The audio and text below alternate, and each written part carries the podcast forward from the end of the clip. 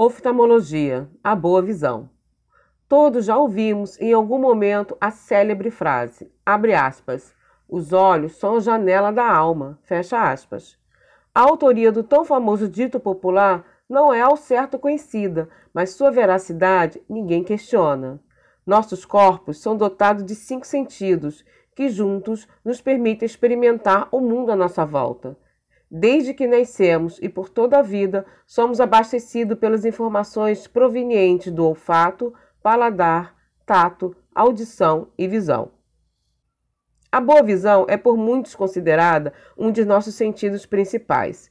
Caso tenha alguma objeção, experimente tapar os olhos por algumas horas e efetuar suas atividades corriqueiras.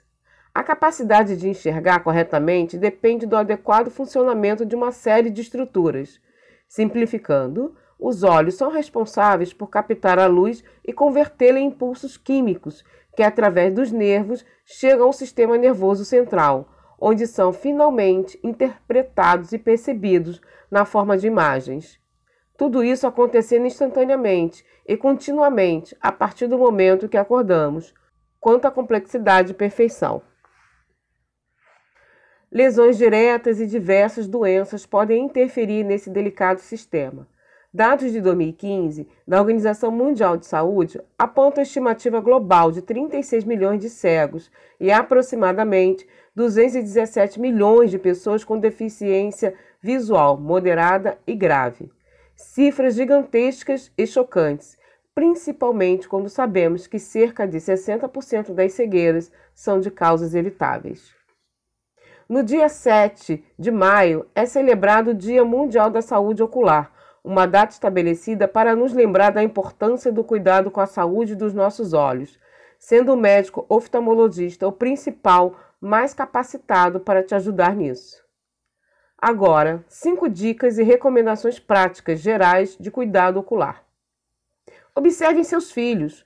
Olhos desviados, quedas frequentes, desatenção, dificuldades de aprendizado escolar, dores de cabeça e hábito de enxergar muito perto para ver TV podem ser sinais de problemas oculares. Evite coçar os olhos. Em caso de coceira, utilize compressas frias até consultar o médico. Não utilizem colírio sem prescrição médica. Alguns possuem efeitos colaterais perigosos no uso inadequado. Atenção às consultas fornecidas por óticas. A venda casada, abre parênteses, Compre os óculos e ganhe a consulta. Feche parênteses. É considerado uma prática ilegal.